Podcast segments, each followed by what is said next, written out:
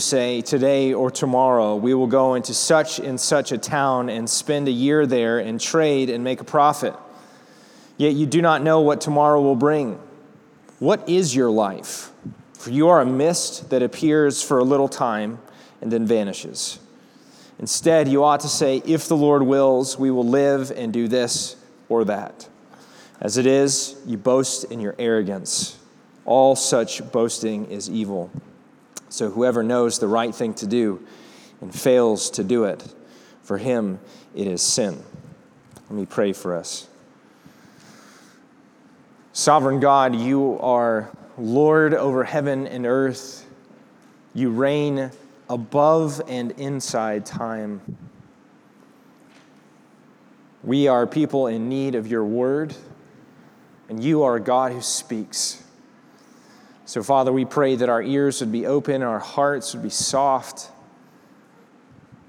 I pray, God, that you would apply the comfort of your word and that you would disturb us with your word, that we might, in both counts, run to Jesus and see him more clearly. Amen. James uh, is speaking to this subset of people within this larger set of people that he's been writing to, preaching to. He talks about this thing that they're doing, where they are making plans to go and apparently make profit from, from trading. And in some sense, you can read this, especially in our culture, and say, what is the deal here? What, what is getting in his craw about what they're doing? That they're just making business plans. Are business plans not allowed? Is it sinful to make a business plan? And that's not quite what James is getting at here. James is instead talking about an attitude that underlies what they are doing and, and what indeed does seem normal and common. And so he's putting his spade underneath the surface of the earth and turning it up to see what is underneath there. And for us, in our context where we live, it is especially appropriate for us to pay attention to what James is saying. Because James is, is pretty clearly writing to people who are wealthy. They are, this is not just generically people are making plans. These are people who are making plans organized around, supported by uh, this mission of making money. And James is saying that their wealth has put in them an inappropriate confidence that they are in charge of the world. That's fundamentally the problem that James is addressing here. Their wealth has made them confident that they get to determine the way that their life should go. So they are looking out on the world as a master and making decisions as the planner and the master. And wealth enables them to do that because they are comfortable in their wealth. Now, where we live now, we are all in that category. You, you may be sitting here and saying, My friend, please check my bank account look at my stack of bills. I am not that person. I'm not saying we're all equally the wealthy merchant here. I am saying, though, if we could zoom out from the globe, your worries and my worries are still vastly different than most of the world. You more than likely know where you can open a tap and get water. If you can do that, you're rich, my friend. You are rich. If you can poop in the same place that you live and not worry about drinking the water that you just flushed, you're rich. If there's a roof over your head and walls, you're, you're rich compared to many people. And we have a different set of worries in our world that often look like this. Because we are not consumed with the day to day worries of where we might get our meals today, There is a freedom that is created for us to just look at the world and say, What do I want to do? My, my map, my roadmap is just determined by what I want to do in the world and what I can make happen all by myself. And, and I, I am definitely a part of this. That system has worked on me and worked inside of me for sure. I look at time as a thing for me to arrange, for me to plan inside of. And there's big decisions and small decisions that I often do not turn to God and say, What might God will? What might God want? And this is James's problem. You people are cruising through life, enabled and comforted by your wealth, and assuming that the world is a closed system that God does not intervene or mix in, and that you are free to do as you like. James said, that is a mirage, an illusion, and it's evil. That in itself is evil because it is a mischaracterization of God and the way He made the world. We instead are invited to a different disposition where we say the heavens are open and God is somehow involved in the world. Now, this for us can be unpacked and untangled in a variety of ways. But what I would say to you is this change in disposition of the heart to reflect upward, to look upward and ask, what might God want of my life, want of me in this moment? Next week, a year from now, that He might actually be doing something in the world. So, how can I get alongside of that? How can I be involved in what God is doing rather than assuming I can just plan without Him for what I want to do? That attitude is contrary to the way our world runs. We live in a world of self care where, where you are constantly being taught to mind what you want and what you think you need, and to unquestioningly do that thing. So you feel a need for this or that, and if you feel it, you do it because you are master of your fate. And if you won't protect you, then who will? If you won't care for you, then who will? If you do not comfort yourself, then who will? But that is not the way that we are called to live because all of those questions for us have answers. My, my chief physician in my life is Jesus, the one who provides all comfort for me is Jesus by the power of his Holy Spirit.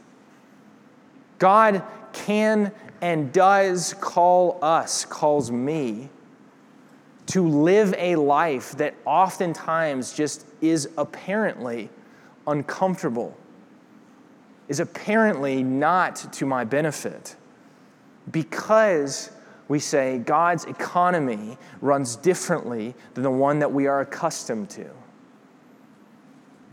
This is a contrary statement to the way the world works. Now, this, this can get weird in a, in a couple of different ways, right? There's, there's things that James doesn't mean. Like if you go to a salad bar and you are stopping the line to pray over every item, what might God will for you to pick up from the salad line?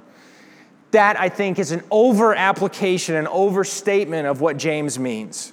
He's not saying your brain doesn't work. He's not saying that you have to feel called to every single thing that you do. That, that would be a life of maddening stillness. You would never probably do anything. That's not what James is saying. We're again talking about a disposition of the heart. But there's also ways that God speaks to us and, and tells us what He does will. Chiefly, most clearly, most readily available to you, it's this thing. The Bible tells you about the will of God. It may not tell you what to pick up at the salad bar, but it tells you about the will of God. That you can trust Scripture to teach you and to talk to you and inform your own decision making. And the Bible can get up underneath the way that you make decisions and cause you to turn your heart to the Lord so that you may or may not end up at the salad bar because you have been following Jesus. I don't know, I'm not against I'm not I'm not against salad bars. This is not a salad bar sermon. Scripture helps you and aids you in understanding what the Lord's will is. And if you set aside Scripture, then you are just more likely to live in this way that James is speaking against. If you want a clear uh, communication from the Lord about what his will is for you, pick, pick up Scripture. Now, he is inviting us to see that God is active in the world. But where this oftentimes feels difficult is when you are in the middle of very hard times, where you are, as it were, sitting in the mines of Moria, saying, I really don't want to be in the middle of this life. I want to have a different kind of life. Why am I here? And what is both challenging and encouraging is that Scripture will tell you that even in the midst of the darkest of evils that you may be surrounded by, God is not absent. That it, that it is possible that the Good Shepherd who walks beside you, beside you in the valley of the shadow of death, may have held your hand as you went there. And that that foster, can foster in us all kinds of anger and resentment and despair. You led me here. You could have brought me somewhere else, and you've brought me here. And Scripture has this strange way of talking around and at this problem. Scripture will, will tell you that your choices have consequences and they matter. They are significant. You should pay attention. You should live wisely. And sometimes things happen to you because you chose that.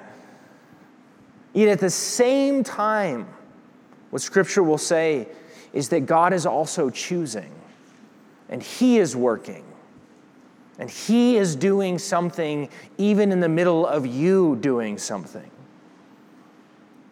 And Scripture never resolves this tension for us. We want a very clear here on the map, right here. This is the spot where those two lines intersect. This is exactly how that works. And Scripture never seems interested in resolving that tension for you. It will just say at the same time, your choices and how you live your life, they are significant. You have been endowed with the image of God Himself. Live wisely, live well, live right. And if you don't, there's consequences. And if you do, there's blessing. And Scripture will say, in some mysterious, unseen, and hidden way, God is the chief actor in all of history. And He is doing something and will do something that you yourself could not accomplish yourself. And oftentimes you come through these seasons of sunshine and roses, or you come through these seasons of intense darkness. And it is only when you turn around and look backwards that you are able to see evidence of how God has danced through your life. It is very often only in retrospect that you're able to see evidence of his presence with you. James is, is speaking to something and, and promising something here about the nature of our lives in time. Time and our relation to it is complicated and, and weird and, and hard. And there's no pretending otherwise. You're in the middle of good times and you feel like the, the pedal is to the, to the floor and you're flying through it. And other times you feel like you are in the middle of the worst and things are just dragging. Just starting and ending your day is an immense victory to you. Time is weird as we see it and we experience it. But James helps us by giving us perspective and saying, Your life, really and truly, it is only a mist. It is a vapor passing away incredibly fast. And you cannot, will not ever get a handle on that. You will just be gone. He is here reflecting back the Jewish wisdom tradition in which he's raised and which hopefully we are also being raised.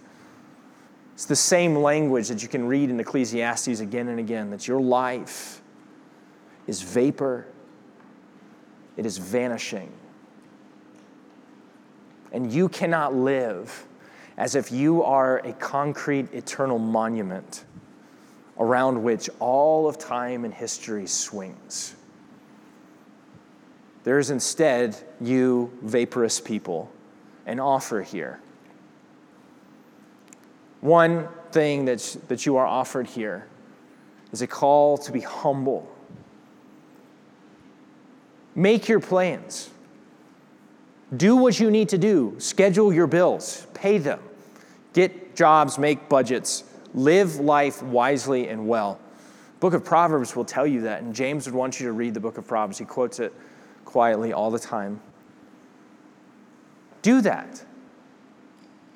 But recognize who and what you are. You, you are so small, and you are not the center of it all. The world is pressing on you to say, well, somebody's got to think about me. And what James is saying, no, you first need to think about God. What might God want with in and through you. Humble yourself before God. That's what he's talking about at the end of this little passage when he, he says, if you, if you know what you are supposed to do and you do not do it, that is evil. What you are supposed to do is humble yourself before God, this eternal, unchanging one who is sovereign over your life and all of lives ever. You are supposed to be humble, but you are also encouraged to be hopeful. If your life is, is not all about you, if, if the, the, the sole referent of the universe is not you and me, a vapor who is here today and gone tomorrow, but our hope is instead hung on God, then our hopes are hung on a, on a God who does not change, who is the opposite of our nature, who is not vaporous, who is not passing away, but is a steady anchor in the vanishing sands of time. God is, is stable and himself and unchanging. His plans are, are not circumvented. He is not ever caught off guard. He has eternal purposes that He is working out, and you are invited to be His child. So you are not just meant to, to cower before God and, and hope and pray that He does not crush you and, and be that kind of humble. You are meant to be humble and small before Him, recognizing His immensity, and also you are meant to be hopeful that this God will care for you and comfort you. And even in the darkness, He will not lose you, but He is with you. The life of, of Jesus is for us the way forward. Because Jesus, in his own story, provides for us the answer to these problems, these tearings of time. Jesus became one of us so that he might with us and on our behalf pray, Not my will, but your will be done. And Jesus invites us to that kind of submission. It's this same way that his brother is writing here. You are invited to constantly be uttering this prayer of surrender that is on, by the way, the brink of death, that is in the darkest moment that you can experience. Jesus is teaching us to pray, not my will, but yours be done. I have an idea of how things should go, but you have a better idea. Not my will, but yours be done. Jesus is this model for us of humility, but also he is for us our hope. Because the last words of Jesus that are recorded in the Gospels, as he is sending his people out, not on a journey for more profit, not, not on a merchant's trip to accrue riches, but to disciple the nations and really to their death. Jesus tells them this thing that I am sure every one of them would tell, tell you they heard again and again as they face their death I will never leave you, and I will never forsake you. I will never leave you, and I will never forsake you. The only way that we, as God's people, can move through time with an open heaven, believing that God cares for us and comforts for us, comforts us, is because we have seen Jesus. He has demonstrated on the cross that God's redemptive purposes will be worked out of even the most dire and dark circumstances. There is no more murderous and wicked moment than the moment when the Son of God is crucified. And from this darkness, God weaves out this story of redemption and offers it to you and to me. And it is when we see the crucified Jesus, Son of God Himself, who comes into the story over which He superintends and subjects Himself to all the things that torment us and make us terrified and crush us and make us need that kind of comfort and care. It is when we see that Jesus who then steps out of the grave in assured victory over all of those powers, over all of that evil, and hear him say, I will never leave you or forsake you. That we are able to have the kind of courage and hope that certainly transcends ourselves. It is because God Himself is not just watching over the story, but He has come to be a part of it. His own Spirit is in you and with you and for you, so that for all of time, the Lord of time might make you his son or his daughter. That is the way that Christians are supposed to be in this crazy, fraught world. If you are in the middle of darkness right now, sitting there on the side having the same conversation that Frodo is. I wish that this was not my life right now. These words are spoken to you I will not leave you. And you have not been lost or forgotten. And I am doing something even for you. And if you are in the middle of a, a great season of life, that you are now more than ever tempted to think, Everything's good. I can manage the world around me. I can be this master of my universe. Look, everything is going wonderful. God has been good and He's been kind to you. And He is your hope, not your circumstances. He will not change, even though I promise you your circumstances will. You can be looking at the news and saying, why do I have to live in this time? Why, why this one? All of the, the hate and the madness and the violence. Why couldn't I have lived like a hundred years ago or something? I, I know I have thought that. But in the middle of this time, God has brought you, his people, to this place, and he is doing something now that you may not be able to see, but that beckons to you with hope and courage to keep moving forward and asking what God might do now. Jesus is the King who makes us humble, and He is the reason for our hope, whether we are in darkness or in light. This morning, this Sunday, you've been called here to worship Him, that your soul might see rightly and respond to Him, the sovereign King over heaven and earth and time itself, who is here with you now and forever. Amen. Let me pray for us. Lord Jesus, we are people who are bent on shaping the world around our own desires and wants. We are desperate to keep hold of all things and make those things about us. Father, I pray that you would present yourself in the freedom and the hope that is offered in you and you alone.